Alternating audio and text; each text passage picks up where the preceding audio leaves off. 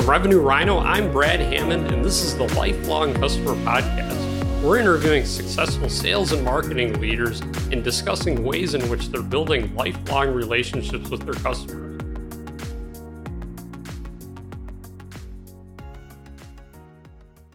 Welcome to the Lifelong Customer Podcast. I'm your host, Brad Hammond, and today I have Victor Coisne from Strapi. Victor, it's really nice to have you on. Thank you, Brad. Thank you for having me. Yeah, totally. So tell me a bit about yourself, Victor. Sure. So I am French, born and, and raised in France. I moved to the US about 10 years ago after I met my wife. Uh, so I've been in the Bay Area for the past 10 years. I had to get a, a visa when I first moved here because we were not married. So I went back to school, got a degree at, at Berkeley, and, and then I ended up working for a startup in San Francisco, and I've been working for startup in tech ever since. Oh, that's awesome. I'd love to learn a bit more about what you're doing these days and Strapi and all that. Sure, yeah. So I'm currently the VP marketing at Strapi. So Strapi is a headless CMS. So, you know, similar to WordPress, which is a traditional CMS, Strapi is a bit different. I guess we'll get into that a bit later. We're a 30 people company, mostly based out of France. And we just raised uh, Series A, $10 million with Index Ventures. So pretty early stage uh, startup. Oh, that's awesome.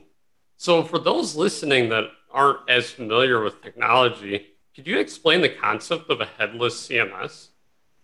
Sure. So headless CMS is a content management system where we separate the backend from the front end.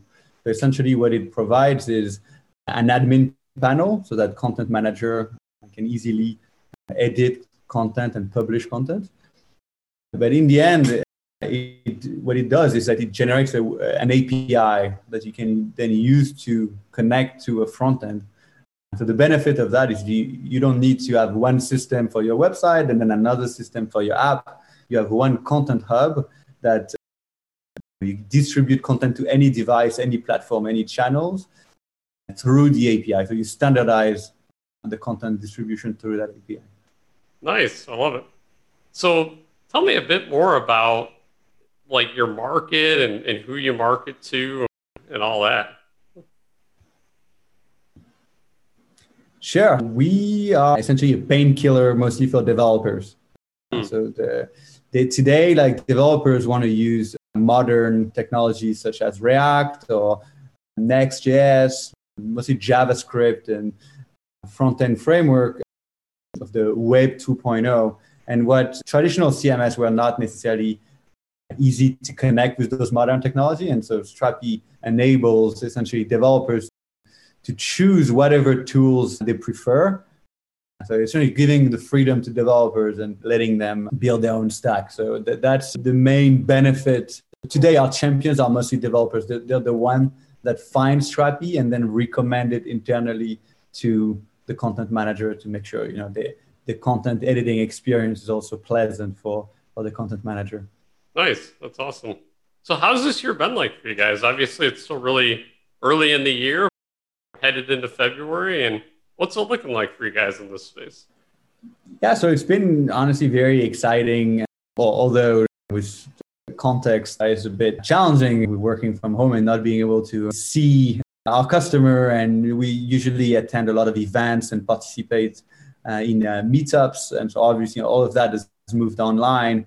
Uh, so we, we were just doing, I think, uh, what a lot of other companies are doing is doing a lot of, of webinars, putting a lot of content, shorter content, video content, podcast is obviously a pretty popular content platform and, and format. So just essentially doing a lot of different content activities, or whether video, audio, or articles. We're being a content management system, obviously, content is a big part of our marketing strategy. And also being an open source project, we do a lot on the open source and community side. Community is really important to us. Like we, the success of Strapi is entirely based on the contribution of the community. They are the ones submitting tickets on GitHub, contributing code, contributing articles, creating videos, organizing meetups. A lot of our growth in terms of adoption, we owe it to our community that becoming advocates for the platform. So it's very important to us. And so we invest a lot of time into how do we enable that community to be successful. So by putting out content that is mostly educational, we try to really uh, train uh, the concept of training the trainers. So how do we help the most active contrib- uh, community members to so they can level up, become becoming experts, and then doing that education to the people in their community, in their cities, in their countries. So that's community and content are are the two pillars of the marketing team at, at Strapi. Nice, I love it. So, what would you say is your greatest challenge right now that you're facing as you head into this new year?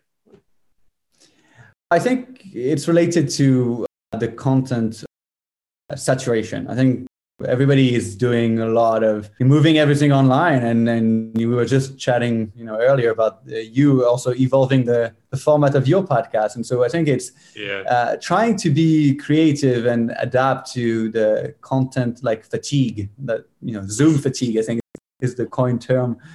And so i think there's just like fatigue of people just having too many content and so how do we create maybe shorter content how we create different kind of content that are more conversational so that it's uh, it's more of a discussion rather than unidirectional from one person speaking. I think it's trying to find a way to be more collaborative in in, in those online events i think it is and we're organizing our user conference in april.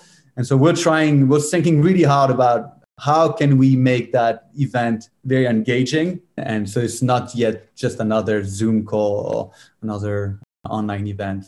I'll, I'll tell you more uh, about that in after the event in april. Nice. Awesome. So you obviously have a ton of experience in this field and in this area. What are ways that you've learned to really build these relationships with your market engage them market to them, solve them, all that. What are ways that you've learned to effectively do that? Yeah, so I think the first thing is using a tool to do social listening.